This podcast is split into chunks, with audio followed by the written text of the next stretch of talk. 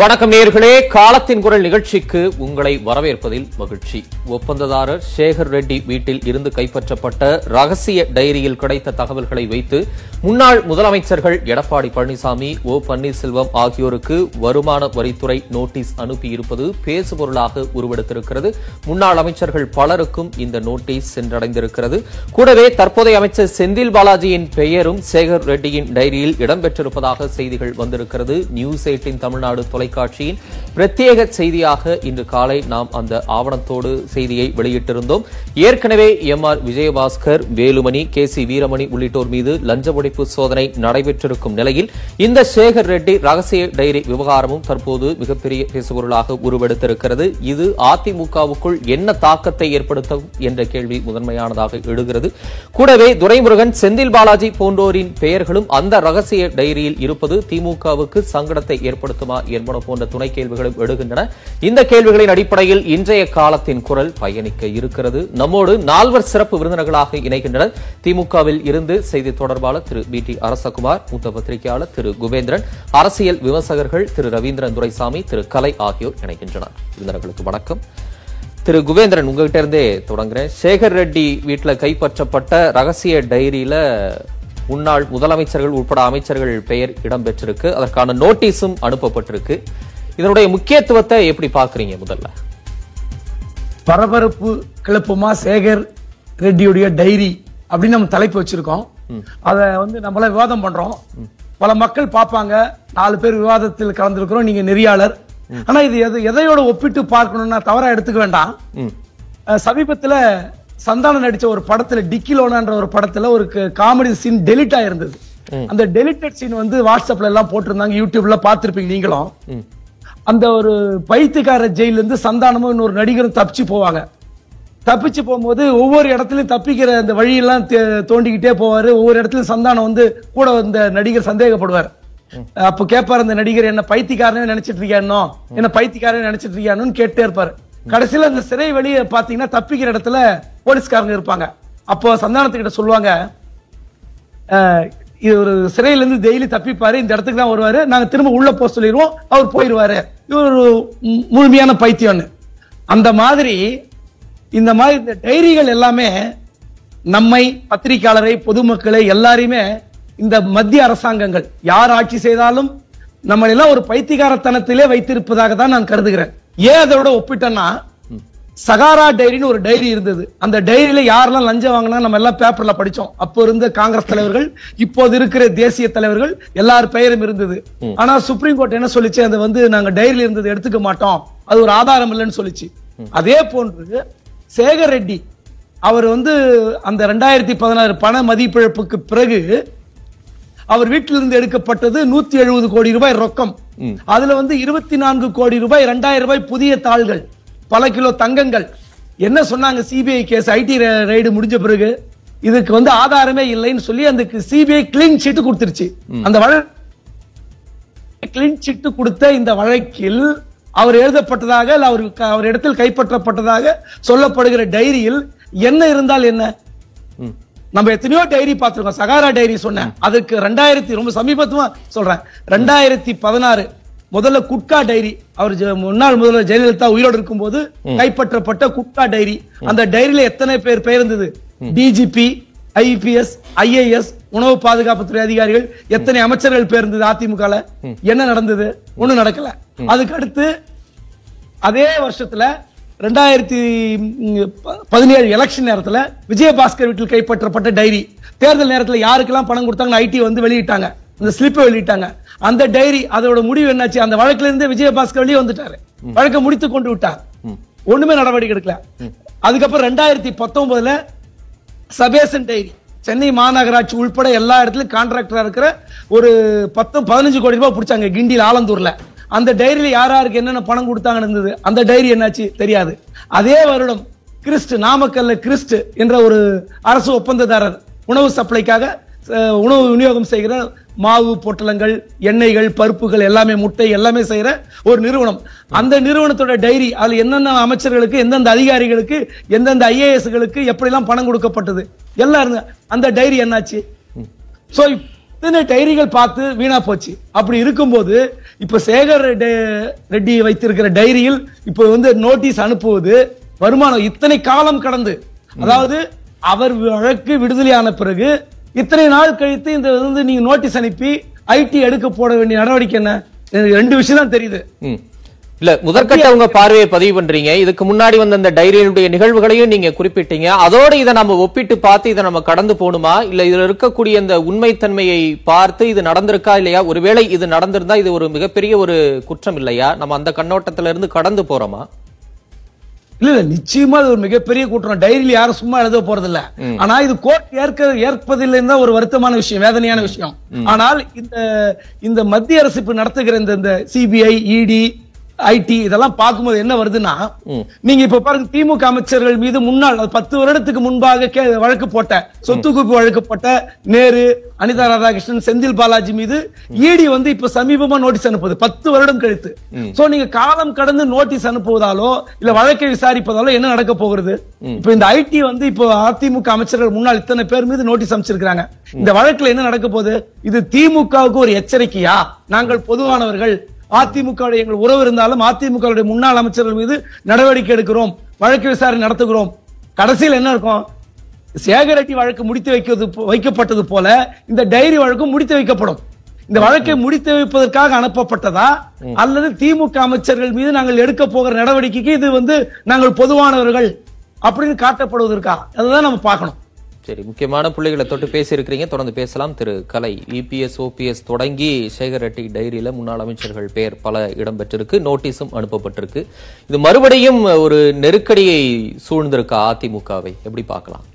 நிச்சயமா இது வந்து ஒரு புதிய விஷயம் வெளிப்பட்டிருக்குல்ல. அது அவங்களுக்கு ஒரு நெருக்கடியை கொடுக்கும். அவங்க மறுத்தாலும் இல்லை இதில் மாட்டிக்கிற வாய்ப்பு இல்லைன்னாலும் இது ஒரு ஷாக்காக இருக்கும்ல. மக்களுக்கு அதுவும் அது ஒரு இது வெளியிடப்பட்ட நேரம் கூட ஏதோ ஒரு பின்னாடி ஒரு கணக்கு இருக்குமோன்னு தோணுது. நாலு வருஷமா இதை வெளியிடல. இது வெளியிடுறதுக்கு நாலு வருஷம் எதுக்குன்னு தெரியல. சார்ஜ் ஷீட் அனுப்புறது தான் இது ஆய்ந்து வெளியிட்டு இருக்கிறோம் அத- அவங்க நாலு வருஷம் கழிச்சு ஏன் தாமதம்னு அப்படி உள்ளாட்சி தேர்தல் நாமினேஷன் முடிகிற நாள் அன்னைக்கு அது வருதுங்கிறது தற்செயலானதா? வெளியிட்டது நம்ம. அவங்க நோட்டீஸ் அனுப்புறது ஏன் தாமதம்னு கேளுங்க. அதுல ஒரு நியாயம் இது வந்து அது தாமதம். அது இதெல்லாம் வந்து பல சந்தேகங்களை கிளப்புது. பட் இது வந்து அதிமுக ஒரு செட்பேக் தான். ஏன்னா அவங்க கிட்டத்தட்ட பதினாலு அமைச்சர்கள் மீது இந்த வழக்குகள் நோட்டீஸ் அனுப்பப்பட்டிருக்கு. அவங்க அதுல பெரிய பெரிய தொகையெல்லாம் இருக்குது. நாற்பது கோடி நாற்பத்தி மூணு கோடி ஐம்பது கோடிலாம் வருது அதுல. அது இந்த நேரத்தில் அவங்களுக்கு உள்ளாட்சி தேர்தல் நடக்கக்கூடிய நேரத்தில் அந்த ஈவ் ஆஃப் இட் இது வெளியிடப்படுவது என்பது பிரச்சனை இருக்கு. ஆனா வந்து டோட்டலா என்ன செய்வாங்கன்னா அவங்க இதை மறுப்பாங்க. மறுக்க ஆரம்பிச்சிட்டாங்க. அவங்க மறுத்துருவாங்க. இது நாங்க எங்களுக்கு சம்பந்தம் இல்லைன்னு. இபிஎஸ்ஏ மறுத்து இருக்கிறாரு மாலை நோட்டீஸ் வரல. நம்ம ஜெயின் ஹவாலா கேஸ்ல இருந்து பார்த்துட்டு இருக்கிறோம் அத்வானி மேல சுக்லா மேல இருந்த கேஸ்ல இருந்து நம்ம பார்த்துட்டு இருந்தோம். அதுல அவங்க விடுவிக்கப்பட்டாங்க டெல்லி உயர் நீதிமன்றத்தினால அதுக்கு எதிராக உச்ச நீதிமன்றத்துக்கு வழக்கு போச்சு. ஓகே. உச்ச நீதிமன்றம் என்ன சொன்னாங்க? ஆயிரத்தி எண்ணூத்தி எழுபத்தி ரெண்டுல பிரிட்டிஷ்காரங்க கொண்டு வந்த எவிடன்ஸ் ஆக்ட் தான் நம்ம இன்னி வச்சுட்டு இருக்கிறோம் அந்த ஆக்ட் படி செக்ஷன் முப்பத்தி நாலில் இது வந்து ஒரு புக் ஆஃப் என்ட்ரிஸ் வந்து அது ரெகுலர் அக்கௌண்ட்ஸில் பிஸ்னஸ் அஸ் யூஷுவல் வரும்போது தான் அதை நம்ம கணக்கில் எடுக்க முடியும். இந்த மாதிரி செப்பரேட் டைரிஸு ஹேண்ட்பில்ஸு லூஸ் ஷீட்ஸில் எழுதுறதெல்லாம் கணக்கில் எடுக்க அதுக்கு கொராபரேட் எவிடன்ஸ் வேணும். There some other evidence to support that. அது இல்லாம அதை மட்டும் போதுமானதா இருக்காது. இண்டிபெண்டா யாருமே நிக்காது. என்ன இதுல பெரிய ஜோக் என்ன அந்த கேஸ்ல ஜெயின் பிரதர்ஸே ரிலீஸ் பண்ணாங்க. அவங்க அறுபது கோடி ரூபாய் ஃபாரின் ஹவாலா பணத்தை எடுத்து ஹவாலா ரூட்ல அறுபது கோடி ரூபாய் கொண்டு வந்து இங்கே பலருக்கும் கொடுத்துருக்குறாங்க. அந்த பணத்தில். கிக் பேக்ஸாக வந்திருக்கு. அதாவது கமிஷனா அவங்க வாங்கியிருக்காங்க அங்க. அது ஹவாலா ரூட்ல அன்அக்கௌண்டடா வாங்கியிருக்கிறாங்க. அந்த பணத்தை வந்து அது அது வந்திருக்கு. அந்த அந்த அந்த இடி கேஸ்ல அது இருக்குது. என்ஃபோர்ஸ்மெண்ட் டைரக்டரேட் உச்சநீதிமன்றம் தொடுத்த வழக்குல வழக்குல அது இருக்குது. பட் அங்க என்ன சொல்றாங்க கடைசியா தெரியுமா? அவரை விடுவிக்கிறாங்க அவங்க ரெண்டு பேரையும் பிரதர்ஸை அப்போ என்ன சொல்றது உய- உய- உச்சநீதிமன்றம் ஒரு கான்ஸ்பிரசி கேஸ்ல ரெண்டு பேர் வேணும் மினிமம் டூ பீப்புள் required. இப்போ இன்னொரு தரப்பை நம்ம விடுவிச்சாச்சு அத்வானி சுக்லா விடுவிச்சாச்சு. ஜெயின் பிரதர்ஸ் மட்டும் ஒரே ஒரு ஆள்களை வச்சுட்டு மட்டும் இந்த கேஸை ப்ரூவ் பண்ண முடியாது. அதனால அவங்களே நான் விடுவிக்கிறேன்னு சொல்லிட்டாங்க. சட்டம் அப்படித்தான் இருக்குது. இல்ல இப்ப நியாயம் ஒரு பக்கம் இருக்குது சட்டம் வேற மாதிரி இந்த விஷயத்தை பொறுத்தவரை தொடக்கத்துல ஒரு விஷயத்த சொன்னீங்க. உள்ளாட்சி தேர்தல் நடக்கக்கூடிய நேரத்துல நாமினேஷன் முடியக்கூடிய நேரத்துல இது ஏன் வெளியே வருதுன்னு. இப்படி ஒருவேளை அதிமுகவுக்கு நெருக்கடின்னு பார்த்தாலும் திமுக முக்கிய பிரமுகர்கள் பேரு இடம்பெற்றிருக்குல்ல. துரைமுருகன் பேர் இடம்பெற்றிருக்கு. செந்தில் பாலாஜி பேர் அதுல எவ்வளவு வாங்கியிருக்கிறாரு அப்படிங்கிற இதுவும் கொடுத்து நோட்டீஸும் அனுப்பப்பட்டிருக்கு. அப்ப இது அவங்களுக்கான ஒரு கூடுதல் நெருக்கடியா பார்க்கணுமா? notice இல்ல வந்தது- பொதுவா தான் இதை பார்க்கணுமா? எப்படி புரிஞ்சுக்க? ஐடிஐ நோட்டீஸை நேரத்தை தீர்மானிக்கிறது திமுக கையில இல்ல. மத்திய அரசாங்கம் தான் தீர்மானிக்க முடியும். அட் த மேக்சிமம் ஒரு மாநில அரசு அதை தீர்மானிக்க முடியும். நான் திமுக மேல அந்த பள்ளியை சொல்லல. அவங்க இதை கொண்டு வந்திருக்காங்க. ஏன்னா அவங்க பேரே வந்திருக்குது. நீங்க அப்படி சொல்லல அதிமுகவுக்கான ஒரு நெருக்கடியா தானே முதற்கட்டத்துல அது ஏன்னா அதிகமான பேர் பதினாலு பேர் அவங்க தானே. எக்ஸ் மினிஸ்டர்ஸ் பேர் தானே இருக்கு பன்னிரெண்டு பேர்ல செந்தில் பாலாஜி பேரும் இருக்கு. அது அது ஒண்ணு இருக்குது. அவர் அவர் முன்னாள் அமைச்சரா இருந்தார் அங்க. அதிமுக அமைச்சரா இருந்த இருந்தப்ப தானே செஞ்சிருக்காருங்கிறது தானே வந்திருக்கு. இப்ப அவரு திமுகல அவரு புனிதராகி திமுகல போய் அமைச்சராயிட்டாரு. அது வேற விஷயம். அது வந்து அந்த இது பண்ணுவாங்க பேப்டிசம் பண்ணுவாங்கல்ல? அது மாதிரி அவருக்கு ஒரு பேப்டிசம் பண்ணி அவரை புனிதராக்கி சேர்த்துக்கிட்டாங்க. அது வேற விஷயம். நம்ம பொறுத்தவரை அவர் புனிதர் ஆகலைங்கிறது தான் இந்த விஷயத்தில் இப்ப திரும்ப ரிப்பீட் ரிப்பீட் ஆகுது. அவர் மேல கேஸ் வருது. சரி. சார்ஜ் ஷீட் வருது. நான் டோட்டலா என்ன சொல்றேன்? இதுலலாம் இந்த டைரி கேசஸ்லாம் நிக்கிறது இல்ல அதுதான் நமக்கு புரியல. டைரி எவிடன்ஸ் வச்சு நம்ம சேகர் ரெட்டி என்ன சொன்னாரு? இது சாரி இந்த ஜெயின் பிரதர்ஸ் என்ன சொன்னாங்க? அவங்க அவங்க நான் எங்க நாங்க எழுதலைன்னாங்க டைரிய ம். பிறகு சேகர் ரெட்டி என்ன சொன்னாரு? I am not in the habit of writing diaries whose diary is it அப்படின்னு கேட்டாரு. அது யாருடைய டைரி கோர்ட்ல கேட்டார். யாருடைய டைரி நான்லாம் டைரி எழுதுற பழக்கமே எனக்கு கிடையாதுன்னு சொன்னார். அப்போ ஹேண்ட் ரைட்டிங் எக்ஸ்பர்ட்டை வச்சு இவர் கையெழுத்தான்னு பார்க்கல. சரி அதுல சந்தேகத்தன்மை எடுப்புறீங்கல்ல. அப்ப இந்த நோட்டீஸ் போயிருக்கு. அப்ப இதுக்கு பின்னணியில வேற என்ன காரணங்கள் இருக்கு? என்ன செய்தி சொல்லுதுன்னு நீங்க நினைக்கிறீங்க? இல்ல சிட்டிஸ் இன்கம் டேக்ஸ் டிபார்ட்மெண்ட் என்ன செய்றாங்கன்னா ஆ. அவங்களுக்கு வர்ற புகார்களின் அடிப்படையில் நோட்டீஸ் அனுப்புறாங்க. அவ்வளவுதான். நோட்டீஸ் அனுப்புறதே வந்து குற்றச்சாட்டை சார்ஜ் ஷீட் பதிவு பண்ணது அர்த்தம் இல்ல ஆமா அது உண்மை பதில வாங்கிட்டு அவங்க சார்ஜ் ஷீட் பதிவு பண்ணுவாங்க. நாலு வருஷம் கழிச்சு நோட்டீஸ் அனுப்புறதுன்னு சில சந்தேகத்தை முன் வைக்கிறாங்க இப்ப ஏன் நோட்டீஸ் அனுப்புறது அப்படிங்கிற சந்தேகத்தை நீங்களே வைக்கிறீங்க. அப்ப இதுல இருந்து என்ன செய்தி சொல்றது நீங்க நினைக்கிறீங்க? அரசியல் காரணம் இருக்கு நாலு வருஷங்கள் நம்ம என்கிட்ட ஆதாரம் கிடையாது. ஏன் இந்த நேரத்துல வெளியிட்டாங்கிறது ஏன் இந்த நேரத்துல வெளியிட்டாங்கிற சந்தேகம் வருது இல்ல எல்லாருக்கும் வரும்ல இயற்கை. அந்த சந்தேகம் தான் எனக்கு வந்திருக்குது. அதுக்கு பின்னாடி எனக்கு ஒண்ணும் ஆதாரம் கிடையாது. ஆனா நாலு வருஷம் கழிச்சு ஏன் இன்னைக்கு இப்போ வெளி இந்த நேரத்துல குறிப்பிட்ட நேரத்துல வெளியிடணும்? அதுல திமுக அமைச்சர் நபர்களுடைய பேரும் அதுல இருக்குது. அதனால திமுக அதை பின்னாடி பின்னணியில் இருக்கிறதுக்கு வாய்ப்பு இல்லை. திமுக செய்யவும் முடியாது. ஐடி டிபார்ட்மெண்ட்டுக்கு DMK government cannot command IT department it is under the central government. Central கவர்மெண்ட்டுக்கு இதுல ஏதாவது நோக்கம் இருக்குதா? இந்த நேரத்தில் வெளியே ரெண்டு பேரையும் டிஃபேம் பண்றதுக்காக. அவங்க ஏதாவது இந்த மாதிரி இந்த நேரத்தில் வெளியிடுறாங்களா? அப்படிங்கிற கொஸ்டின் இருக்குது.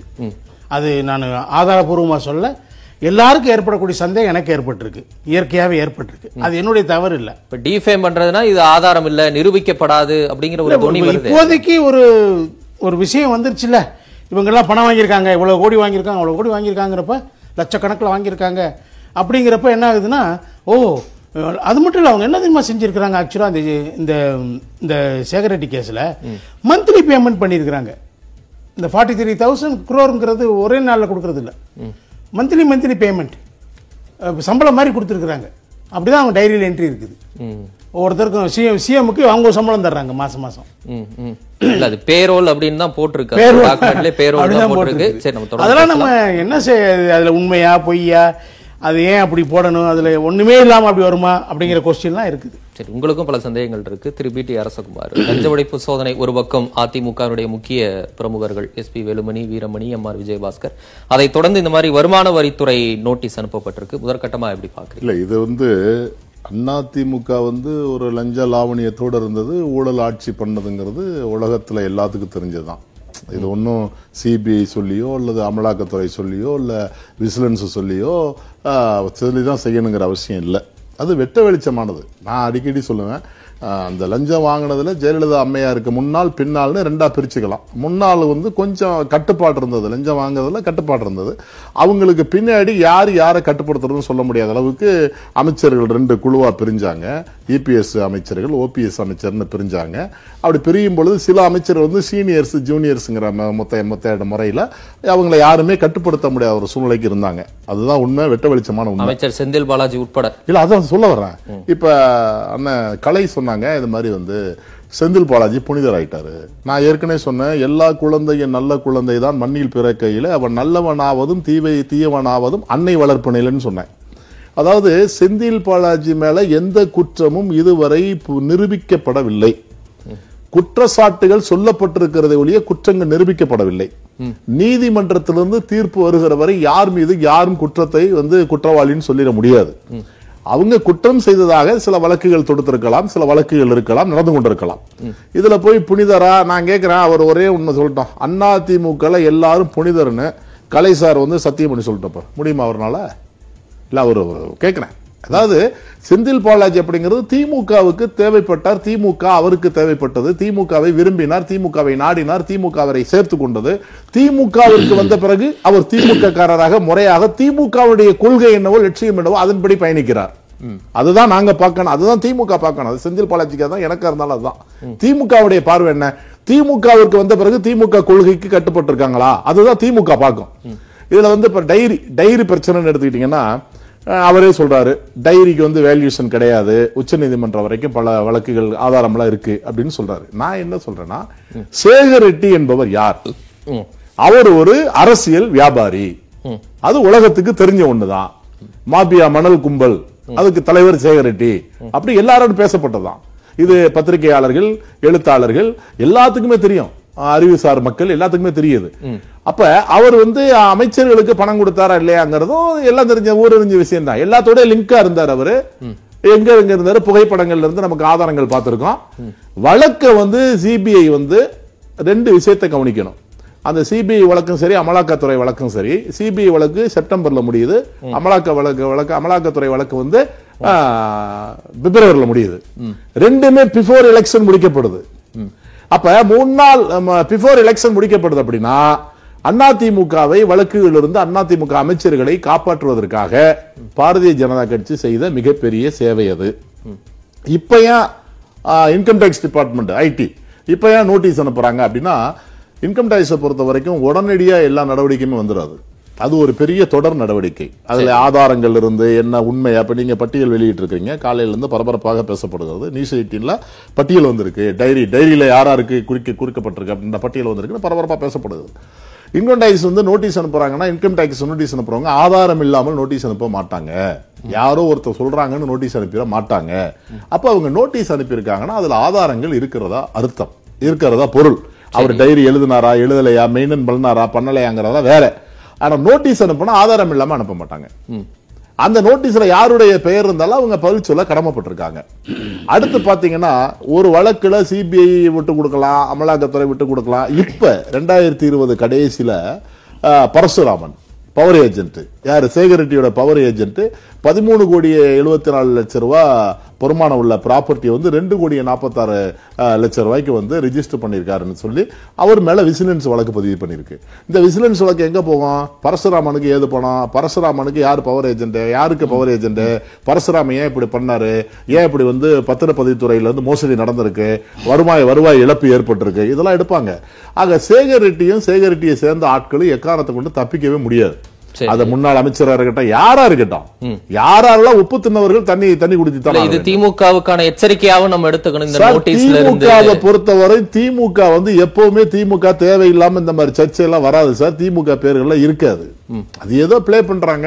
இருந்தா குபேந்திரன் சொல்றாருல திமுகவுக்கான எச்சரிக்கையா கூட இருக்கலாம். பொதுவான எச்சரிக்கையாவும் அதாவதுங்க கட்சி கூட்டணியை தாண்டி நடவடிக்கை எடுக்கிறோம் துவக்க காலத்திலிருந்து திராவிட கழகத்தை பெரியார் தந்தை பெரியார் அவர்கள் துவக்கிய காலத்திலிருந்து பேரறிஞர் அண்ணா சமூக நீதியை நிலைநாட்ட துவங்கிய காலத்திலிருந்து திமுக எச்சரிக்கைகளை அச்சுறுத்தலை ஒரு மிஷாவை விடவா ஒரு எச்சரிக்கை ஒரு அச்சுறுத்தல் திமுக நீங்க சொல்றது அரசியல் அச்சுறுத்தல். ஆமா, இது அரசியல் தானே.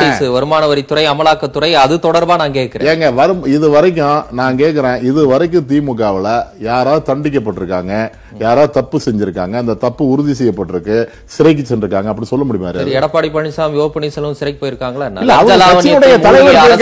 கட்சியுடைய தலைவர் முன்னாள் முதல்வர் போயிருக்காங்க. சேர்ந்தவர்கள் போயிருக்காங்க. நீங்களே தொடக்கத்துல சொன்னீங்க லஞ்ச லாவண்யத்தில் மூழ்கிய அரசு அப்படிங்கிறது எல்லாருக்குமே தெரியும்னு ஆமா. சொல்றீங்க. அவங்க என்ன குற்றச்சாட்டு நிரூபிக்கப்பட்டிருக்கா? செந்தில் பாலாஜிக்கு நீங்க அதே அளவுகோல் தான் வச்சீங்க. குற்றச்சாட்டு நிரூபிக்கப்படல இருக்கிறாரு OPS, EPS வந்து தண்டனை பெறுவாங்க. குற்றம் கன்ஃபார்ம் ஆயிடுச்சுன்னா நான் சொல்ல வரல. லஞ்ச லாவண்யத்தில் அரசு லஞ்ச லாவணியத்தில் அரசு மூலியது என்பது உண்மைதானே?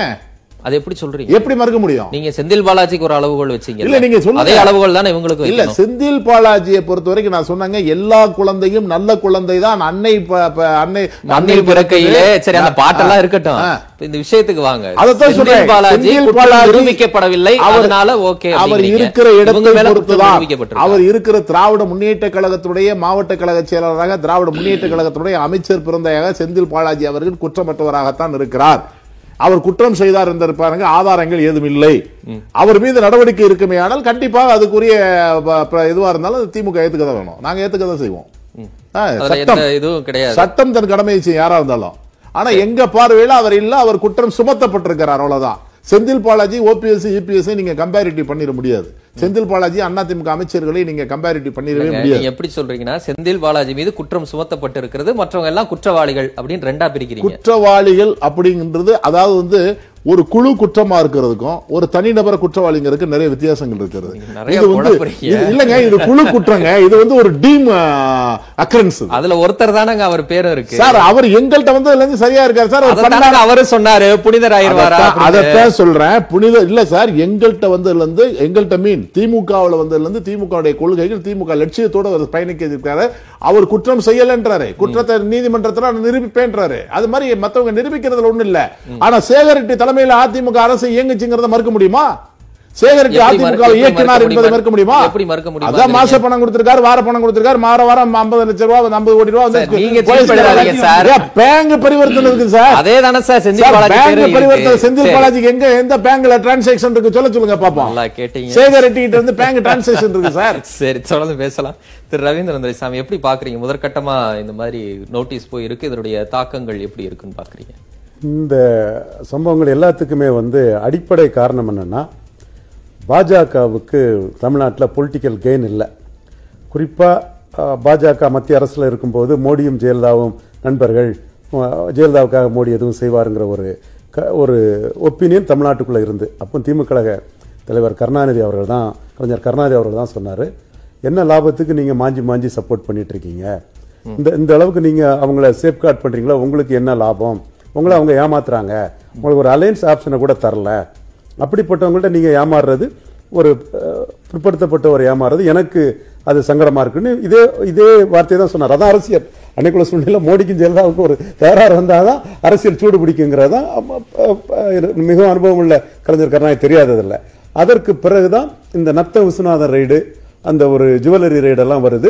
பொறுப்பு கவுனர் சென்னமேனி வித்யாசாரா அவங்க பொறுப்பு கவுனரை போட்டு ஜெயலலிதாவுக்கு ஓட்டி ஸ்டோர் ஃபார்கர்னு தெரியாது. அப்போ அவங்க பொறுப்பு கவர்னரை பெரிய அளவில் மதிப்பு மரியாதை கொடுக்க வேண்டிய சூழ்நிலை. மோடி நண்பரா பகைவரா என்ன செய்வாருங்கிற ஒரு சஸ்பென்ஸை உருவாக்குறாங்க. அந்த மீன் டைம் வந்து அதுவே ஜெயலலிதாவுக்கு வந்து சைக்காலஜிக்கலி பெரிய ப்ளோ அந்த அடுத்த காலகட்டத்தில் உடலும் பாதிக்கப்பட்டு ஜெயலலிதா இயற்கையாகவே மரணம் அடைஞ்சிடுறாங்க. என்னோட கருத்து இயற்கையாங்கிறது. சோ அதுக்கு அடுத்த கட்டத்துல வந்து அதிமுகவை எப்படி நம்ம கண்ட்ரோல் பண்ணுன்னு பாஜக நினைக்கிறாங்க. அதுதான் செக்ரட்டேரியட்டில் உள்ள ராம்மோகன் ராவ் ரெய்டு சேகர் ரெட்டி ரெய்டு இந்த மாதிரிப்பட்ட ரெய்டுகள் அப்ப அதுல வருது. கிறிஸ்டி ரெய்டு வருது செய்யாத்துறை ரெய்டு வருது. செய்யாத்துறைங்கிறது வந்து அன்னைக்கு வந்து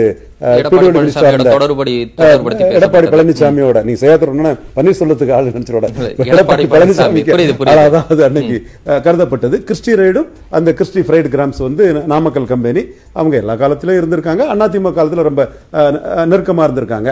அந்த அந்த ரைடு எல்லாமே அதெல்லாம் இடையில அப்படி நிக்குது. அப்போ வரோம் நிக்கும். ஒரு எலெக்ஷனுக்கு முன்னே வரும் எலெக்ஷனுக்கு பிறகு நிற்கும். இப்போ இப்பொழுது வந்து அடுத்த கட்டத்தில் அதிமுக இரட்டை தலைமை இன்ஸ்டால் ஆயிட்டு ஒற்றை தலைமையா சசிகலா வந்துடக்கூடாது யாரும் சசிகலாவுக்கு ஆதரவா நின்றுடக்கூடாதுங்கிறது தான் எல்லா ரைடுகளுக்குமே பின்னணி. இந்த இந்த சரியான புள்ளி சரியான பார்வையோட இதை பார்த்தீங்கன்னா உங்களுக்கு அது புரிய முடியும். அதற்கு பிறகு பாஜக மீண்டும் மீண்டும் கெயின் கெயின்ங்கிறதுல போறாங்க. குறிப்பிடத்தக்க அளவு அவங்களுக்கு கெயின் வரல. ஒரு அஞ்சு சீட்டு எடப்பாடி பழனிசாமி நடிகர் ரஜினிகாந்த் வந்து பின்னடைவுன்னு சொல்லிட்டு போனதும் பின்னடைவும் இல்லை முன்னடைவும் இல்லைன்னு ஒரு அஞ்சு சீட்டு கொடுத்தாரு. அதற்கு பிறகு ஒரு இருபது சீட்டு சட்டமன்றம் கொடுத்தாரு. அதுல ஒரு நாலு சீட்டு அவங்க வந்திருக்காங்க. ஒரு மினிமம் கெயின் நாலு சீட்டு வந்துட்டாங்க. இப்போ அதிமுக வந்து அஹ், இரட்டை தலைமையா இருக்குது. இந்த சூழ்நிலையில இவங்க அந்த கெயினை வந்து இன்க்ரீஸ் பண்ணணும்னு அஹ், பாஜக தரப்பு நினைக்கிறாங்க. So, இயல்புதான் அப்ப அதிமுகவுக்கு அழுத்தம் கொடுத்து அந்த கெயினை இன்க்ரீஸ் பண்ணணும்னு பாஜக நினைக்குது. வருமான வரித்துறை மூலமா அந்த நகர் நகர்வை மேற்கொள்றாங்க. எலெக்ஷன் கமிஷன்ல வந்து சசிகலாட்ட எம்பி இருந்து எம்எல்ஏக்கள் இருந்தாங்க. மெஜாரிட்டி முப்பத்தி ஏழு எம்பி இருந்தாங்க. எப்படி பண்ணாங்க? நைட்டு வந்து எங்களுக்கு இதை பார்த்துக்கிட்டு பைசல் பண்ணதுக்கு டைம் இல்லைன்னு ரெட்டையில ஃப்ரீஸ் பண்ணாங்க ஃப்ரீஸ் பண்ணாங்கல்லாங்க ஒரு லட்சம் பக்கம் இருக்கு. இதெல்லாம் எங்களுக்கு படிக்க முடியல. அதனால அப்ப அது எடுத்த எடுப்புல தெரியுமா யார்கிட்ட இருக்குன்னு? அப்ப அங்க கொடுக்க கூடாதுங்கிறதா நோக்கம் அங்க கொடுக்க கூடாதுன்னு நோக்கம் ஃப்ரீஸ் பண்ணாங்க. அது பிறகு இபிஎஸ் ஓபிஎஸ்சியும் சின்னமேலி வித்தியாசம் டைரக்டாவே ஒண்ணுக்கு ஒண்ணு சேர்த்து வச்சு கொடுத்தாங்க. இப்படி கொடுத்துட்டு போனாலும் கூட இபிஎஸ் இன்னொரு ஜெயலலிதா தான். ஜெயலலிதா மோடி வீட்டில் வந்து விருந்து சாப்பிட்டாரு. அந்த மத்திய அரசு அதிகாரம் தனக்கு இருக்குங்கிற மாதிரி ஒரு தோற்றத்தை காட்டி அதில் உள்ள கெயின்களை டைரக்ட்லி ஆர் இன்டைரக்ட்லி வந்து டைரக்ட்லி ஆர் இன்டைரக்ட்லி வந்து ஜெயலலிதா பெற்றுக்கிட்டாங்க. அதில் எந்த கெயின் இல்லைங்கிறது தான் திமுக கழக தலைவர் கருணாநிதி அவர்கள் நாசுக்கா சுட்டி காட்டினாரு அதே மாதிரி எடப்பாடி வந்து ஒரு என்னதான் நீங்க டம்மி பொம்மை அது இதுன்னு சொன்னா கூட மெட்டீரியலா வந்து ஒரு ராய்சபா கொடுத்தாரா? என்ன கெயினை கொடுத்தாரு? பொலிட்டிக்கல் கெயினில் வந்து அவர் ரொம்ப ஸ்ட்ரிக்டாக தான் இருந்து நம்ம, நம்ம கரெக்டாக ஓரத்தோட பார்க்கணும். அப்படி இருக்கும்போது இவங்களுக்கு வந்து எடப்பாடி பழனிசாமி பன்னீர்செல்வம் ஓகே அவர் பிஜேபி கூட இருக்காரு? சவுத்தில் பிஜேபிக்கும் கொஞ்சம் ஆதரவு இருக்கும்போது அவர் ஓகே தான் பன்னீர்செல்வம் இருக்காரு. எடப்பாடி பழனிசாமி பன்னீர்செல்வம் பேர் இதில் வருது. ஸோ ஹோலா வந்து இவங்க ஒரு கலெக்டிவ் டிசிஷன் எடுத்துக்கிட்டு வந்து நாளைக்கு பாஜக கூட்டணி வேண்டாம்னு கூட சொல்லிடலாம் ரெண்டு பேருமே சேர்ந்து வந்து கட்சி நலம் தான் கூட சொல்லிடலாம் அஹ், பாஜக வந்து அதிமுகவை தன்னோட பிடிக்குள்ள கரெக்டா வச்சுக்கிட்டே அதை கொண்டு போயிட்டே இருக்கணும். அப்பதான் அவங்க வந்து ஜெயலலிதா மாதிரி டிச் பண்ணாம நம்ம கூட கரெக்டா இருப்பாங்கங்கிற ஒரு அடிப்படையில இது அனுப்பப்பட்டிருக்கலாம். நாலு வருஷம் கழிச்சு அதுக்காக அனுப்பப்பட்டிருக்கு நாலு வருஷம் கழிச்சுன்னா ஏற்கனவே வந்து அவங்க என்ன சொல்றாங்க எடப்பாடிக்கு நாற்பது வந்துட்டு மோடிக்கு முப்பதான்னு சொல்லிட்டாங்கன்னா அந்த கருத்தை உருவாக்கி வந்து மோடி தான் மைனஸ் எடப்பாடி பிளஸ்ன்னு பிரச்சாரம் பண்ண ஆரம்பிச்சிருவாங்களே. அப்ப அப்படியெல்லாம் பண்ண விடாம அவங்களை நெருக்கடி கொடுத்துட்டே வை- வைக்கணுங்கிறதா இது. பட் நாலு வருஷம் கழி- கழிச்சுக்கிறது ஐடி விஷயங்கள் இந்த மாதிரி தான் பண்ணுவாங்க. அது மட்டும் இல்ல இது சம்பந்தமான அண்ணன் சொன்ன மாதிரி பேங்க் டிரான்சாக்ஷன் இருக்குதா ஓபன் டிரான்சாக்ஷன் இருக்குதா என்ன வகையில டிரான்சாக்ஷன் இருக்குங்கிறதெல்லாம் ஓரளவு எடுக்காம இருக்கவும் மாட்டாங்க. சோ இது எப்படி போகுது? என்ன திசையில போகுது? இது குபே- குபேந்திரன் சொன்ன மாதிரி உஸ்வானமா? திமுகவுக்கான எச்சரிக்கையாவும் இத நம்ம வேண்டியது திமுகவுக்கான. எச்சரிக்கைங்கிற அளவுக்கு நான் அதை செந்தில் பாலாஜி. பேர் இருக்கு துரைமுருகன் பேர் இருக்குங்கிறாங்க. இது பொதுப்படையா வந்து- வந்ததுன்னா அது வந்தது அவங்க அதை லீக் பண்ணாங்கன்னா நம்ம அதை எடுத்துக்கலாமே தவிர லீக் பண்றதை வரை அதை எடுத்துக்க வேண்டியதில்லை. இப்போ வந்து அதிமுக தங்களோட கண்ட்ரோல் பண்ண வைக்கிறது தான் நம்ம வந்து அதை யூகிக்க முடியும். அடுத்த லிஸ்ட் வந்ததுன்னா நம்ம அதை. சொல்றாருல கூட்டணி கட்சி கூட்டணி கணக்குகளை தாண்டி ஒரு எச்சரிக்கை விடுக்கக்கூடிய ஒரு விஷயமா இத பார்க்கணும் அப்படின்னு. எச்சரிக்கை விடுக்கக்கூடிய விஷயமா நான் பார்க்கல. அதிமுக வந்து தங்களோட கைக்குள்ள வச்சிருக்கிறது தான் பார்க்கறாங்களே தவிர திமுகவுக்கு எச்சரிக்கை விடுக்கக்கூடிய அந்த ஸ்டாண்ட பாஜக எடுத்ததா நான் கருதல. இதுல நான் தெளிவா சொல்றேன். இன்னைக்கு போட்டிருக்க கவர்னர் வந்து டைரக்டா மோடி கிட்டையும் அமித்ஷாட்டையும் பேசக்கூடிய கவர்னர். தெளிவா சொல்றேன். குப்பனோ சுப்பனோ போய் நான் ஸ்டாலினுக்கு ஆளுனோ நான் எடப்பாடிக்கு ஆளுனோ குப்பனோ சுப்பனோ இந்த ஒரு குப்பனோ இன்னொரு சுப்பனோ போய் நான் எடப்பாடிக்கு ஆளுன்னு ஒரு இந்த கவர்னர் இன்ஃப்ளூயன்ஸ் பண்ண முடியாது. நான் முதல்வர் ஸ்டாலின் அவர்களுக்கு ஆளுன்னு இன்ஃப்ளூயன்ஸ் பண்ண முடியாது. நான் முன்னாள் முதல்வர் பன்னீர்செல்வத்துக்கு ஆளுன்னு இன்ஃப்ளூயன்ஸ் பண்ண முடியாது. பிஜேபியில் இருந்து தான் சொல்றேன் அந்த அந்த அவங்கள. ரவிசங்கர் பிரசாத்தை போட்டிருந்தா அது நடக்கும். ரவி வந்து டைரக்டா மோடி கிட்டயும் அமித் அமித்ஷாட்டையும் டீல் பண்ணக்கூடிய ஆளு. அரசியல் ரீதியாட்டும் மோடியும் அமித்ஷாவும் என்ன நினைக்கிறாங்களோ எதுங்கிறது வந்து ரவிக்கு டைரக்டாவே தெரியும். அதுக்கு வந்து இங்க உள்ள தமிழக பாஜகவோ யாரும் வந்து அதை ரவி கிட்ட அப்ரைஸ் பண்ண வேண்டியதில்லை ரவிசங்கர் பிரசாத்னா இவங்க அப்ரிசியேஷனுக்கும் பொலிட்டிஷியன் ஆட்டு உள்ள இதுவும் இருக்கும். இதெல்லாம் வந்து நம்ம வந்து இதுதான் முடிஞ்ச முடிவு நான் சொல்லல. அந்த டிஃபரன்ஸ் அதுக்குள்ள இருக்குங்கிறத மட்டும் நான் சுசகமா சொல்றேன். சரி ஒரு புதிய கோணத்தையும் விவாதத்தையும் எழுப்பி இருக்கிறீங்க தொடர்ந்து பேசலாம். ஒரு சிறிய இடைவேளைக்கு பிறகு காலத்தின் குரல் தொடர்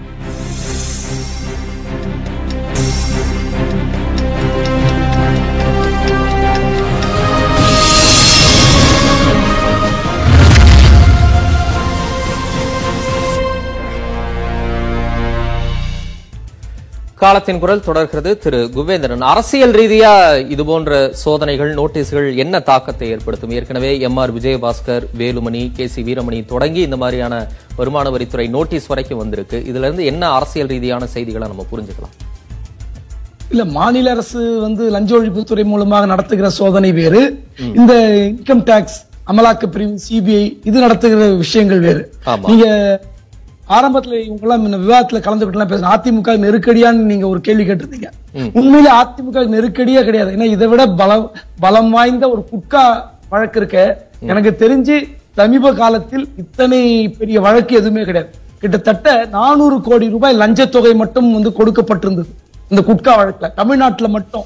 வெறும் ஒரு இரண்டரை வருடங்களில் தடை செய்யப்பட்ட அந்த குட்கா பொருள் தடை செய்யப்பட்ட காலத்திலிருந்து பிடிபட்ட காலத்தில் நானூறு கோடி ரூபாய் அதாவது ஓரளவுக்கு விஷயம் தெரிந்து. இன்னும் நீங்க இன்னும் டீப் ரூட்ல போனீங்கன்னா மத்திய அரசு பணியில் ரயில்வே துறை மத்திய சுகாதாரத்துறை உணவுத்துறை அதிகாரிகள் இன்னும் பல்வேறு அதிகாரிகள் இன்னும் சிக்க வேண்டியிருக்கு. அதெல்லாம் பார்க்கும்போது அந்த ஊ- அந்த ஊழலே காணாம போச்சு. சோ நீங்க இந்த சேகர் ரெட்டி விஷயத்துல நீங்க பாத்தீங்கன்னா அவர் பிடிபட்ட உடனே இரண்டு முறை ஜாமீன் மூன்று முறை ஜாமீன் மறுக்கப்படுகிறது. டெல்லியில இருந்து வந்து சிபிஐ தான் அவர் ஹேண்டில் பண்றாங்க. இதுல அவர் பிடிபட்டது நோக்கம் என்னன்னா அப்போ ரவீந்திரன் துரைசாமி சார் கூட சொன்னார் ஒரு விஷயம். பாஜகவுக்கு சில தேவைகள் ஏற்பட்டது. அதிமுக அரசை வந்து எப்படி கையாள்வதுன்னு. உண்மையிலே என்னன்னா இவர் சேகர் ரெட்டியும் இருந்து என்ன விதமான ரகசியங்களை பெற முடியும்? அவர்கிட்ட இருந்து ரகசியங்களை பெறுவதில் தான் அவங்க அக்கறை காட்டினார்கள் தவிர அந்த வழக்குல ஒண்ணுமே இல்ல விடுதலை பண்ணிட்டாங்க. ஆதாரமே இல்லைன்ட்டாங்க. கிட்டத்தட்ட அவர் டிமானிசேஷன் பொருளாதார பண பண மதிப்பிழப்பு. மதிப்பிழப்புல பண மதிப்பிழப்புல நீங்க பாத்தீங்கன்னா வியாபாரமே கிடையாது. யாரும் எந்த பொருள் வாங்க முடியல. ஏன்னா யாருக்கும் ரொக்கமே கிடையாது. மக்கள் வந்து போய் ஏடிஎம் வாசல்லையும் வங்கி வாசல்ல நின்று பணத்தை மாத்த முடியல. ஆனா சேகர் ரெட்டி சொல்றாரு நான் மணல் வித்த காசுங்கிறார். மணல் மணல் வந்து இந்த செப்டம்பர் ப- அந்த பண மதிப்பு அறிமுகப்படுத்த நாளிலிருந்து டிசம்பர் மாதத்திற்குள் இத்தனை கோடி சம்பாதித்திருக்க முடியுமா? வரும் எப்படி ஏற்றுக்க முடியும்? அதுவும் இருபத்தி நான்கு கோடி புது நோட்டுகள். தன்னுடைய அதிகாரத்தை மீறி திருப்பதி தேவஸ்தானத்தில் உள்ள அவர் அந்த அந்தஸ்தை பயன்படுத்தி பணத்தை மாற்றி இருக்கிறார் இதுதான் குற்றச்சாட்டு. ஆனா அதுக்கெல்லாம் ஏதாவது இவங்க தீர்ப்பு கொடுத்தாங்களா? கிடையாது. இதுல இன்னொரு பின்னணி விஷயம் என்னன்னா சேகரட்டி மூலமாக இந்த அதிமுக அப்போது இருந்த ஆளுங்கட்சியை வளைப்பதற்கு என்னெல்லாம் நமக்கு தேவை? அதையெல்லாம் பெறுவதற்கு நடத்தப்பட்ட ஒரு நாடகமாகத்தான் அது பார்க்க இல்ல வேண்டியிருக்கு இப்பயும் அதான் நடக்குது. ஐடி மூலமா மறுபடியும் அதிமுகவுக்கான ஒரு அழுத்தமா தான் இதை பாஜக கொடுக்குது. அரசியல் கணக்குல நம்ம அப்படிதான் பார்க்கணும் அப்படின்னு ரவீந்திரன் துரைசாமி கூட குறிப்பிடுறாருல. அதிமுகவை மையப்படுத்திய ஒரு நகர்வு தான் இது அப்படி இல்ல நீங்க இப்ப யார் இரண்டு பேர் இரட்டை தலைமை சொல்றாரு யாராவது ஒருத்தர் வந்து பாஜக எதிர்க்க முடியுமா? ரெண்டு பேரும் அடுத்த நொடியே வரவேற்று அறிக்கை விடுகிறார்கள். பாஜக எதிர்த்து பேசவே முடியவில்லை. நீங்க சிஏஏ சட்டம் உள்ள சட்டமன்றத்தில் கொண்டு வரும்போது அதற்கு முன்பே வாக்கு வெளியே போயிடுறாங்க. நீட்டை பத்தி பேசினா அதுக்கு வெளியே போயிடுறாங்க. உள்ள ஆதரிக்கிறாங்க வெளியே முடியாதுங்கிறாரு எடப்பாடி. நீட்டு எப்படி எல்லா கோ- சுப்ரீம் கோர்ட்ல உத்தரவு போட்டுச்சு சுப்ரீம் கோர்ட் உத்தரவு மீற முடியுமான்னு கேக்குறாரு. அப்போ பாஜகவை எந்த வகையிலும் எந்த பின்னணி எந்த சட்டம் நீங்க கொண்டு வந்தாலும் பாஜகவை எதிர்ப்பதற்கு அதிமுக தயாராக இல்லை இதற்கு பின்பு நீங்க வந்து பாஜக வந்து அதிமுக வளைப்பதற்கு மிரட்டுவதற்கு தேவை என்ன இருக்கிறது? இல்ல அதிமுக இடத்துல பாஜக அமர்வதற்கு பார்க்கிறது அப்படின்னு இந்த விவகாரம் இல்ல. தொடர்ச்சியா சமீப நாட்கள்ல அந்த மாதிரியான நிறைய செய்திகளை கேள்விப்படுறோம்ல. இப்ப பாஜகவினர் என்ன சொல்றாங்க? ரெண்டாயிரத்தி இருபத்தி ஆறுல நான் நூற்றி ஐம்பது இடங்களில் நாங்கள் வெற்றி பெறுவோம். அதை நோக்கி தான் நாங்கள் சென்றுகிட்டு இருக்கோம் அப்படின்னு அதிமுகல இருந்து கூட அந்த மாதிரி குரல் வரல பாஜகல இருந்து வருது. இப்போ இதையெல்லாம் எப்படி கனெக்ட் பண்ணி பார்க்கறது? நிச்சயமா ஒரு அதிமுக ஒரு திராவிட கட்சி இரண்டு திராவிட கட்சிகள் தமிழ்நாட்டுல வலிமையாக இருக்கிறது. வாக்கு வலிமையா இருக்கிற கட்சி வேற எந்த தேசிய கட்சி ஊடுருவ முடியல. அதிமுக அழிந்தால்தான் பாஜக வந்து இங்க உட்கார முடியும் வளர முடியும். அந்த சித்தாந்தத்துல தான் அவங்க செயல்பட்டு இருக்காங்க. இது எல்லா பல மாநிலங்களில் பாஜக பயன்படுத்திய செயல்படுத்திய திட்டம் தான் இந்த திட்டம். அது அதிமுக உணர்தா உணரலைன்னு அந்த தலைமைகளுக்கு தான் தெரியும். ஆனால் பாஜகவை ஏன் எதிர்க்க முடியவில்லை என்றால் ஆரம்ப காலத்திலிருந்து சேகர் ரெட்டி குட்கா ஆர்கே நகர் எலெக்ஷன் எல்லாம் பயன்படுத்தி கொண்டார்கள். கிறிஸ்டி எல்லா டைரியிலும் உங்க பெயர் இருக்கு. எல்லா விஷயத்திலும் ஐஎஸ்ஐ இன்னும் சொல்ல போனா அந்த கிறிஸ்டி டைரியில பாத்தீங்கன்னா இன்னும் இதை விட வந்து வலிமையான ஆதாரங்கள்லாம் கிடைச்சது. டெலிபோன் நம்பரோட எழுதி இருந்தாங்க எந்தெந்த எந்தெந்த நம்பர்ல எந்தெந்த அமைச்சர்களுடைய பிஏக்கள் எந்தெந்த அதிகாரிகளுக்கு எந்தெந்த நபர்களை பிடித்தால் பணம் கொடுக்க முடியும்னு. இவ்வளவு விசாரணை நடத்தி அந்த வழக்கு ஒன்றுமே இல்லை. சோ நீங்க இது இது கடைசியில ஒரு கண் துடைப்பா தான் இருக்கு. அதனால நான் என்ன சொல்றேன்னா இதை நம்ம பரபரப்பா விவாதிச்சாலும் கடைசியில் முடிவு வந்து பெரும் ஏமாற்றமாக இருக்கிறது. இதுல என்னன்னா இப்ப இவங்க என்ன கொண்டு வராங்க? நாலு வருஷம் கழிச்சு இன்கம் டாக்ஸ் நோட்டீஸ் விளைவு என்னன்னா இப்போ நான் சொன்னது ஏற்கனவே சொன்னதான் முதல் சுற்றில் சொன்னதான் அதிமுக ஆட்சி அமைந்த ரெண்டாயிரத்தி பதினொன்றுல திமுக அமைச்சர்கள் மீது வழக்கு போடுகிறார்கள். அந்த வழக்குல வந்து நேரு அனிதா ராதாகிருஷ்ணன் கீதா ஜீவன் செந்தில் பாலாஜி உட்பட எல்லார் பேரும் வழக்கு இருக்கு. அந்த வழக்கில் இடி வந்து இப்போ நோட்டீஸ் அனுப்புறாங்க. எத்தனை வருடம் கழித்து? பத்து வருடம் கழித்து. அப்போ உங்களுடைய நோக்கம் என்ன? பத்து வருடம் கழித்து நீங்க அந்த வழக்குல என்ன புலன் விசாரணை செய்து விட முடியும்? உங்களுக்கு முகாந்திரம் இருக்கலாம். வழக்கு போடுவதற்கு முகாந்திரம் இருக்கலாம். ஆனால் அந்த வழக்குல அனிதா ராதாகிருஷ்ணன் அப்பீர் ஆயிட்டாரு. செந்தில் பாலாஜி மட்டும் தான் விலக்கப்பட்டு மத்த எல்லாருமே அப்பீர் ஆயிட்டாங்கறாங்க. அப்போ நாங்க என்ன சொல்றாங்க? பாஜக அரசு மத்தியில் இருக்கிற பாஜக அரசு நாங்கள் பொதுவாக இருக்கிறோம். நாங்கள் அதிமுக மீது நடவடிக்கை எடுக்கிறோம் திமுக மீது நடவடிக்கை எடுக்கிறோம். தேவைப்பட்டால் யாரை எப்படி வளைக்க வேண்டுமோ அப்படி வளைத்துக் கொள்வோம். அந்த சித்தாந்தத்தின் அடிப்படையில் தான் இவங்க வழக்கு போடுவதாக நான் கருதுகிறேன் நோட்டீஸ் அனுப்புவதாக கருதுகிறேன். ஏனென்றால் இதில் நீங்க முடிவா வந்து ஒரு ஒரு ஒரு நிரம்ப யாரா ஒரு அதிகாரி ஒரு அரசியல்வாதி சிக்கி இருக்காங்களா கிடையாது. நீங்கள் குற்ற வழக்குல சாதாரண கீழ்மட்ட உணவு பாதுகாப்பு அலுவலர் தான் சிறைக்கு போயிருக்காரு. அங்க இருக்கிற ஒரு அரசியல்வாதியோ இல்ல மிகப்பெரிய ஐஏஎஸ் ஐபிஎஸ் யாராவது சிக்கி இருக்கிறார்களா கிடையாது. ஓகே. அப்படி இருக்கும்போது இந்த கண் துடைப்பு வந்து வேலை வந்து பரபரப்புக்கும் விவாதத்திற்கு ஒன்றா நல்லா இருக்குமே தவிர உண்மையில் இது வந்து ஒரு நல்ல ஒரு வகையில் தீர்ப்பாகவோ நாட்டு மக்களுக்கு ஒரு எச்சரி இந்த லஞ்சம் வாங்குறவங்களுக்கு ஒரு எச்சரிக்கையாகவும் இருக்காது. சரி. திரு கலை குபேந்திரன் பாயிண்ட ஏத்துக்கிறீங்களா? இல்லை அதாவது வந்து ஒரு விஷயம் என்னன்னா பாஜகவினுடைய எல்லா விஷயங்களுக்கும் அதிமுக அரசு அடிபணிந்ததுன்னு சொல்ல முடியாது. கருத்தியல் ரீதியாக கொள்கை ரீதியாக அவங்க உறுதியா பாஜகவை எதிர்த்திருக்காங்க. அவங்க எல்லாத்துக்கும் அடிபணியலைங்கிறது தான் உண்மை. எதுல அணிஞ்சாங்க? இருமொழி கொள்கையில பண்ணாங்களா? காவிரி பிரச்சனையில மேலாண்மை வாரியம் அமைக்க முடியாதுங்கிறப்ப ஆணையம் அமைப்பதற்கு தயங்கும் போது பாஜக மேல நீதிமன்ற அவமதிப்பு வழக்கு தொடுத்தது அதிமுக அரசு. அதே மாதிரி நீட் விவகாரத்துல அதிமுக அரசு எப்பயுமே விட்டு கொடுக்கல. எந்த விஷயத்துல எப்ப விட்டு கொடுத்துச்சு எப்பயும் ஒரு உதாரணம் சொன்னாரு சமீபத்திய உதாரணம். சிஐஏக்கு ஆதரிக்கணும்னு சொல்லிட்டு வெளிநடப்பு பண்ணாங்க. நீட்டுக்கு உள்ள ஆதரவு சொல்லிட்டு வெளியே வந்து சுப்ரீம் கோர்ட்ல இருக்கு பண்ண சிஏஏ வந்து அவங்க. பல்ட்டி ஏற்கனவே அடிச்சிட்டாங்க. அவங்க அங்க ஆதரிச்சிட்டாங்க. ரெண்டாயிரத்தி இருபத்தி தேர்தலுக்கு முன்பே பல்ட்டி அடிச்சிட்டாங்க. ஆதரிச்சது நாங்க ஆதரிச்சது நாங்க அடிச்ச. பல்ட்டியை விட்டுருங்க அடிக்காத பல்ட்டியை நாங்க பேசுங்க. அதை வந்து அந்த சிஏஏ வந்து வித்ரா பண்ண சொல்லி மத்திய அரசாங்கத்துக்கு நாங்க வற்புறுத்துவோம் சொல்லி அவங்க ஸ்டாண்ட் எடுத்துட்டாங்க அந்த ஸ்டாண்ட் குழப்பமான ஸ்டாண்ட்ல தான் அவங்க வெளியேறினது அந்த நேரத்துல. ஆனா நீட்டு விவகாரத்துல அவங்க வெளியேறல. இருந்துதான் எல்லாம் பேசி. சி வி சண்முகம் பாஜகவால தான் நாங்க தோக்குறோம்னு சொன்ன உடனே ஒரு பக்கம் கூட்டறிக்கை உடனே வருது. ஓபிஎஸ் கிட்ட இருந்து ஒரு அறிக்கை வருது மத்தியானம். மாலையே கூட்டறிக்கை வந்து இதுக்கு வாய்ப்பு இல்ல இணக்கமா இருக்கு பாஜக கூட்டணி தொடரும்னு. இவங்க சைடுல இருந்து ரொம்ப வேகமா அறிக்கை எல்லாம் வருது இல்ல இதெல்லாம் சந்தேகமா. தொடர்ந்து கொண்டிருக்கும் போது அது இல்லை என்று மையத்திலிருந்து அறிவிப்பு வராத போது தனிப்பட்ட சிலர் கருத்துக்கள் வரும்போது அந்த கருத்துக்களுக்கு எதிராக தலைமை வந்து அறிக்கை விடுறது வந்து சகஜமான விஷயம் தான் கூட்டணி இல்லைன்னு சொல்லலையே. கூட்டணி- கூட்டணியால சொல்றாங்க. தோத்தம் சொல்றது அது வந்து தலைமையினுடைய முடிவா வரல அது. கட்சியினுடைய முடிவா அது வரல. ஒரு தனிநபருடைய முடிவா வருது. இல்ல அது இல்ல இங்க பேச்சு. அந்த பதட்டத்தை தான் நிறைய பேர் சொல்லி கேக்குறாங்க. ஏன் இவ்வளவு அவசர அவசரமா ஒரு அறிக்கை மாலையே ஒரு கூட்டறிக்கை? அது வார்த்தைகளை எல்லாம் கூட எனக்கே எனக்கே. அதுல சந்தேகம் இருக்கு. உதாரணமா ஏன் பாஜகவோட போய் சேரணும்? ஏன் பாமகவோட கூட்டணி சேரணும் சொன்ன தேர்தலுக்கு முன்னாடியே கேட்டேன். சேராம இருந்திருந்தா அவங்க ஆட்சியை கூட பிடிச்சிருக்கலாம். சேர்ந்தனால அவங்களுக்கு நஷ்டம் தான் ஏற்பட்டுச்சு. ரெண்டு பேரோடய சேர்ந்ததுனாலையும். இந்த ரெண்டு பேர் ஒரு கூட்டணின்னாங்க நம்ம கொஞ்சம் கொடுக்குறோம் அவங்க கொஞ்சம் கொடுக்கணும். இங்க பார்த்தா அவங்க எடுக்கிறாங்க கொடுக்கல. யாரு? அந்த ரெண்டு கட்சியுமே கூட்டணி கட்சிகள். பாமகவோட சேர்ந்து தலித் ஓட்டு எண்பது பெர்சென்ட் போயிடுச்சுங்க. அதிமுக விட்டு திமுக போயிடுச்சுங்க. வட மாவட்டங்கள்ல எண்பது பெர்சென்ட் ஓட்டு போச்சு. அவங்க இன்னும் புரிஞ்சுக்கலன்னா நம்ம என்ன செய்ய முடியும்? பாமக வெளியேறிட்டாங்க இவங்க வெளியேற்றல பாஜக அதே மாதிரி தான் நீங்க மு- இஸ்லாமியர்கள் வாக்குகள்ல பெரும்பகுதி அறுபது பர்சன்ட் எழுபது பர்சன்ட் திமுக போச்சு. அப்ப என்ன அர்த்தம் இவங்களுக்கு? அந்த அளவுக்கு பாஜகவுடைய வாக்கு இவங்களுக்கு கிடைச்சிச்சா?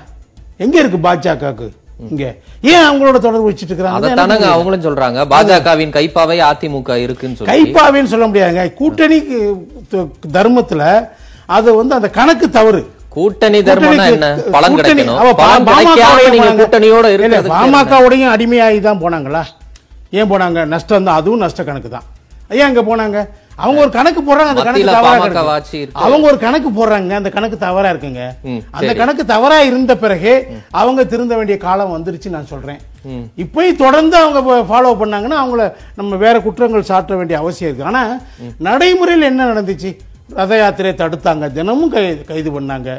விநாயகர் தினமும் கைது பண்ணாங்க. தினமும் நடந்துச்சு. விநாயகர் தினமும் நடக்கல. நடக்க விடாம. கைது பண்ணாங்க. தினமும் கைது நடக்கலங்க. தூக்குனாங்க தினமும் பண்ணாங்க. கைது பண்ணாங்க. தினமும் நடக்க ஒரு அடி கூட நடக்க விடல. உடனே நடக்கலையா? ஒரு அடி கூட நடக்கலையா? ஆரம்பிக்கிறதுக்கு முன்னாடி அரெஸ்ட் முருகன் வேல் யாத்திரையா? ஆமாங்க. வேல் யாத்திரை நடக்கவே இல்லைங்க. எத்தனை விவாதம் நடத்தி இருக்கோம் எத்தனை தடவை சரி சரி வாங்க எங்க நடந்துச்சு? நட ஒவ்வொரு நாளும் அரெஸ்ட் பண்ணாங்க. Starting point. அரெஸ்ட் பண்ணாங்க. ஒவ்வொரு நாளும் அரெஸ்ட் பண்ண என்ன இது? ஒவ்வொரு நாளும் எதுக்கு அரெஸ்ட் பண்ணும் ஒரே நாள் அரெஸ்ட் பண்ணா அது முடிஞ்சிருக்கணும்ல. உள்ள வச்சணுமா உள்ள வைக்க முடியுமா? சட்டத்தில் இடம் இருக்கான்னு பாருங்க. ஊர்வலம் நடந்துச்சா? நடக்கலையா? பேரணி போச்சா போலையா? ஒரு கூட்டணி கட்சி. நடத்துற யாத்திரைய நடத்த விடாம கொள்கை ரீதியாக எதிர்த்து நின்னு உறுதியா ஒவ்வொரு நாளும் அரெஸ்ட் பண்ணாங்க. அது விநாயகர் ரீதி சதுர்த்தி ஊர்வலத்தை அலோவ் கொரோனா ரீதி கொள்கை விநாயகர் ரீதி சதுர்த்தி. ஊர்வலத்தை அலோவ் பண்ணல. என்ன விநாயகர் சதுர்த்தி சிலைகளை வைக்க அனுமதிக்கல. இதெல்லாம் வந்து நீங்க எடுபடி அரசு செய்யற விஷயமா? ஒரு எடுபடி அரசு இதெல்லாம் செய்யாது. சரி. இப்ப நிறைவா என்ன? சொல்றீங்க இந்த விஷயத்தை அந்த விஷயம் நான் என்ன சொல்றேன்? பாஜகவோட கூட்டணி கூடாதுன்னு தான் சொல்றேன் நான். அதிமுக புத்திசாலித்தனமாக பாஜக கூட்டணியிலிருந்து விலகி வரணும். அவங்களுக்கு நல்ல நேரம் பாமக அதுவே வெளியே போயிடுச்சு. என்ன? பாஜக அதுவா போகாது. உங்களை அழிக்கிற வரைக்கும் உங்களோட தான் இருக்கும் நீங்க ஏதோ ஒரு பாதுகாப்பு கிடைக்கும் நீங்க நினைக்கலாம். மத்திய அரசாங்கம் இருக்குது. ஒரு பாதுகாப்பு கிடைக்கும் நினைக்கலாம். நினைக்காதீங்க.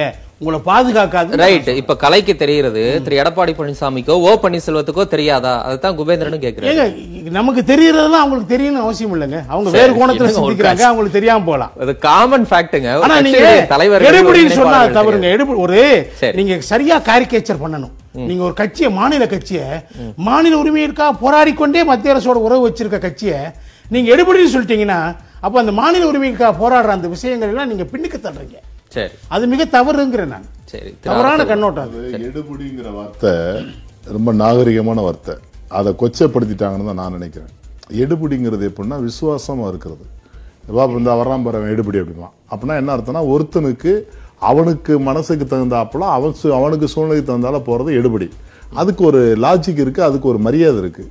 ஆனா ஒரு கலையை இவங்க பேசுனாங்களே நல்லா பாருங்க பாமகவோட சேர்ந்ததுனால எண்பது பெர்சன்ட் தலித்து வாக்குகள் போச்சான் ஏன் சேர்ந்தீங்க?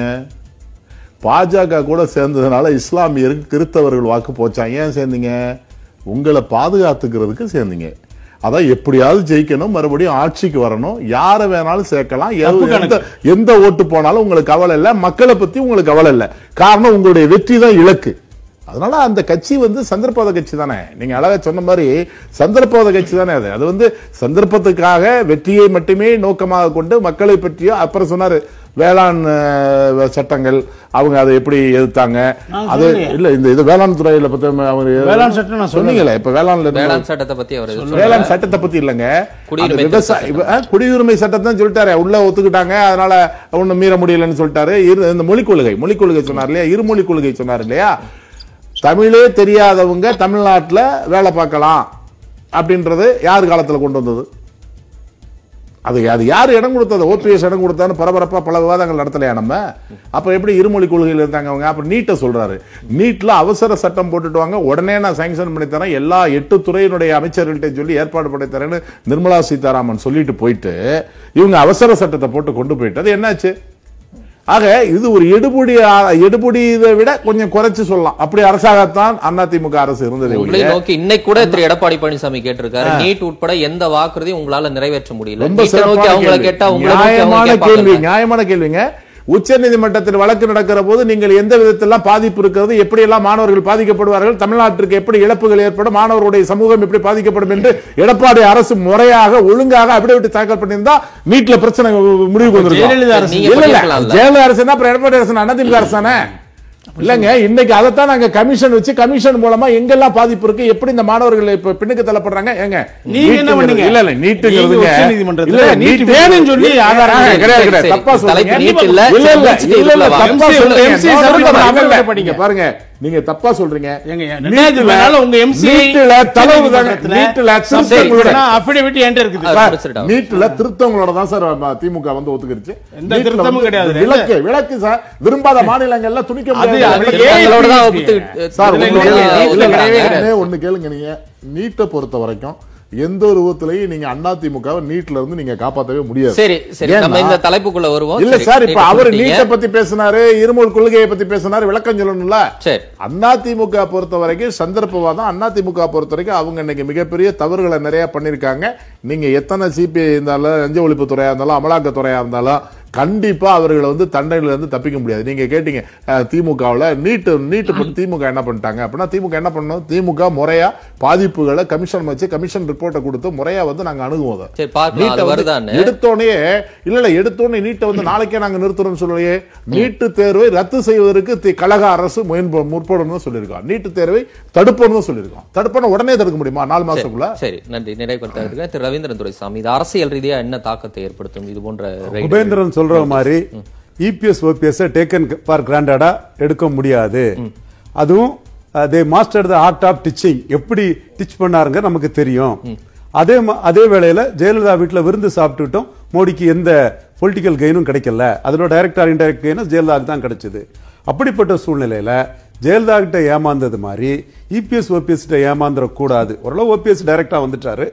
அவரோட இபிஎஸ் கிட்ட ஏமாந்துடக்கூடாதுங்கிறதுல கலை ஒரு வித- விதமா சொல்றாரு இல்லையா? அது வந்து பாஜகவோட டெல்லி கை கமாண்டுக்கு தெரியுது. காம்ப்ளசண்டா இருக்க முடியாது. இவங்க தானேன்னு இருக்க முடியாது. கடைசி நேரத்துல காலவாரி விட்டுட்டு போயிட்டாங்கன்னா அப்போ சசிகலாவை இது பண்ண மாதிரி மோடியையும் எடப்பாடி பண்ணிட்டாரு. ஒரு அவநம்பிக்கை வருவதற்கான சூழல் இருக்கு இங்க? நிச்சயமா அந்த புள்ளியில தான் நகர்ந்துட்டு இருக்கு நகரும். அதுல நான் ஏற்கனவே அதை சொல்லியிருக்கிறேன். பாஜக அந்த புள்ளியில தான் நகர்த்தும். இதே ரவீந்திரன் துரைசாமி பலமுறை சொல்லியிருக்கிறீங்க. எதுக்கு விழுந்தடிச்சிட்டு கூட்டறிக்கை வெளியிட வேண்டிய அவசியம் நீங்களே சொல்லியிருக்கீங்க அந்த அறிக்கையில தான் அவநம்பிக்கை வருது. அந்த அறிக்கையில தான் சொல்றாங்க. யாரோ சொன்னார் என்பதற்காக நாங்க கடைசி நேரத்தில் கூட்டணி இல்லாமல் செய்ய மாட்டோம்னு யாரோங்கிற வார்த்தையை ரெண்டு பேரும் பயன்படுத்தி இருக்காங்க அந்த யாரோங்கிறத பற்றி அவங்க சொல்லல. யாரோ சொன்னாங்கங்கிறதுக்காக நீங்க எங்களை நம்பாம இருக்காண்டான்னு சொன்னாங்க. One must be alert in politics யாரோ சொ- சொன்னாங்கிறதுக்காக நம்பாம இருந்தாங்கன்னா கடைசி நேரத்தில் ஜெயலலிதா அலையன்ஸ் கொடுக்காம எல்லா கெயினையும் மோடி வச்சு அடைஞ்சுக்கிட்டு அலையன்ஸ் இங்க நிறைய பேர் வந்து மோடி ஆட்கள்னு பிஜேபின்னு சொல்லிட்டு ஜெயலலிதாவுக்கு விசுவாசியா இருப்பாங்க. அவங்கெல்லாம் தப்பான பிக்சரை கொடுத்து ஜெயலலிதாட்ட பதினாலுலையும் ஏமாற வேண்டியதாகி போச்சு பதினாறுலையும் ஏமாற வேண்டியதாகி போச்சு. இப்போ எடப்பாடி பன்னீர்செல்வத்துக்கிட்ட ஏதோ கொஞ்சம் கிடைக்குது. இது கூட கடைசியில ரெண்டாயிரத்தி இருபத்தி நாலுக்கு முன்னாடி எதுவும் பண்ணிடக்கூடாதுங்கிறதுக்காக தான் பாஜக அலர்ட்டா மூவ் பண்ணுது. ஆனா எடப்பாடி பழனிசாமியும் பன்னீர்செல்வமும் இப்பொழுது பாஜக கிட்ட ரொம்ப நெருங்கன்னு ஆசைப்படுறாங்க. ஏன்னா மக்கள் வந்து மு ஸ்டாலின் அவர்களுக்கு அஞ்சு வருஷ மேண்டேட்டை கொடுத்துருக்காங்க. இந்த அஞ்சு வருஷ மேண்டேட்டை மூணு வருஷம் மாட்ட ஆக்கிற மாட்டோமா? ரெண்டாயிரத்தி இருபத்தி நாலுல ரெண்டு எலெக்ஷன் சேர்ந்து வராதாங்கிற கருத்தை இன்னைக்கு அதான் எடப்பாடி பழனிசாமி சொல்றாரு. ரெண்டாயிரத்தி இருபத்தி நாலுல சட்டமன்ற தேர்தல் அப்ப அவங்க முயற்சி பண்றாங்க. அந்த முயற்சிக்கு என்ன கன்சிடரேஷனோ எவ்வளவு இதோ பாஜக கொடுக்க தயாருங்கிறது தானே அதோட இண்டிகேஷன் அது நடந்துரும் வரும்லாம் சொல்ல வரல. இப்போ அவங்களுக்கு வந்து அவுட் ஆஃப் பவர்ல இருக்கிறதுனால பாஜகவை நெருங்கி அவங்களும் போக வேண்டிய ஒரு சூழ்நிலை இருக்கு. பாஜகவும் ஜெயலலிதா கிட்ட படிச்ச அந்த ஏமாற்றத்துல இவங்களும் ஏமாத்திடக்கூடாதுன்னு அலர்ட்டா இருக்கிறாங்க. பொலிட்டிக்ஸ்ல சான்ஸ் எடுக்க முடியாது. One must be very alert in politics இவங்க தானே யாரையாவது டேக்கன் ஃபார் கிராண்டா நினைச்சா நாளைக்கு ஏமாத்திட்டாங்கன்னா அது பாஜகவுக்கு லாபம் இல்லாத ஒரு அசிங்கமா போயிருங்கிற இடத்துல அவங்க அக்கறையோட சரி, இருக்காங்கிறத அமலாக்கத்துறை திமுக நிர்வாகிகளுக்கு நோட்டீஸ் அனுப்புறது எப்படி புரிஞ்சுக்கிறது? பத்து வருஷம் கழிச்சு இதன் மீதான செயல்பாடுகளை ப்ரொசீஜரை மேற்கொள்றது? நிச்சயமா வந்து திமுக நிர்வாகிகளுக்கு நோட்டீஸ் அடிக்கிறது. திமுக வந்து காங்கிரஸ் இன்க்ளூசிவ் அலையன்ஸ்ல இருந்துட்டு இருக்குது. அவங்க திமுக காங்கிரஸை ஜெட்டிசன் பண்ணணும்னு எதிர்பார்த்தாங்க. அவங்க காங்கிரஸை பாஜக பயன்படுத்தி கண்டெயின் பண்ண தான் நினைக்காங்களே தவிர ஜெட்டிசன் பண்ண நினைக்கல. திமுக கம்யூனிஸ்ட் காங்கிரஸ் எல்லாம் பாஜக எதிரான ஒரு அலையன்ஸ்ல இருக்கக்கூடிய கட்சியா தான் திமுக பாக்குறாங்க அதோட விளைவு தான் இந்த இது. ஏன்னா மோடியை சந்திச்ச மு ஸ்டாலின் அவர்கள் அடுத்த நாளே ராகுல் காந்தியையும் சோனியா காந்தி சந்திச்சது நமக்கு தெரிஞ்சதான். சோ அவங்க அவங்க அலையன்ஸை வந்து ஃபார்மா சொல்றாங்க. அப்படி இருக்கும்போது எதிர்க்க கூடாரத்தில் இருக்கக்கூடியவங்கிறது வந்து ஆபியஸ் ஆகுது. சரி பார்க்கலாம் இதனுடைய நகர்வுகள் எப்படி போய் முடியுதுன்னு கருத்துக்களை பகிர்ந்த விருந்தினர்கள் அனைவருக்கும் நன்றி. மீண்டும் சந்திப்போம் நேர்களே காலத்தின் குரல் உண்மை ஒலிக்கட்டும்